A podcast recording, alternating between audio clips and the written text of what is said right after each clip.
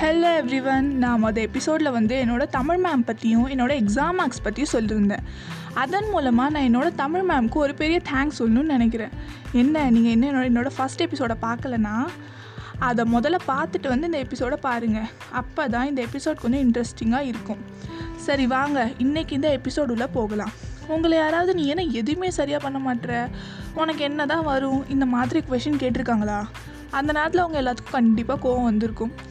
அப்படிலாம் சொல்லும்போது கோவம் வந்திருந்தா யாரெல்லாம் உங்கள் உங்களை உனக்கு என்ன தான் சரியாக வரும் நீ என்ன எதுவுமே சரியாக பண்ண மாட்ற? அப்படிலாம் சொன்னவங்களுக்கு ஒரு பெரிய தேங்க்ஸ் சொல்லுங்கள் ஏன்னா அவங்க அப்படிலாம் சொல்லும்போது தான் நம்ம உள்ளே இருக்கிற கோவம்லாம் வெறியாக மாறி நம்ம அந்த விஷயத்த பர்ஃபெக்டாக செஞ்சு அவங்க முன்னாடி காட்டணும்னு தோணும்.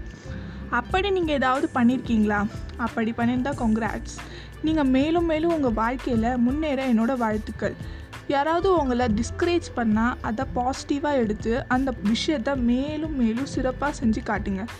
கோவப்படாமல் ஏன்னா நீங்கள் கோவப்பட்டீங்கன்னா அந்த விஷயமே வந்து நெகட்டிவாக மாறிடும். நீங்கள் அந்த விஷயத்த பண்ணவும் முடியாது.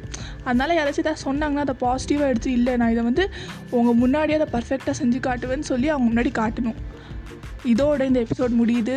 நான் அடுத்த எபிசோட உங்களை பார்க்குறேன். தேங்க்யூ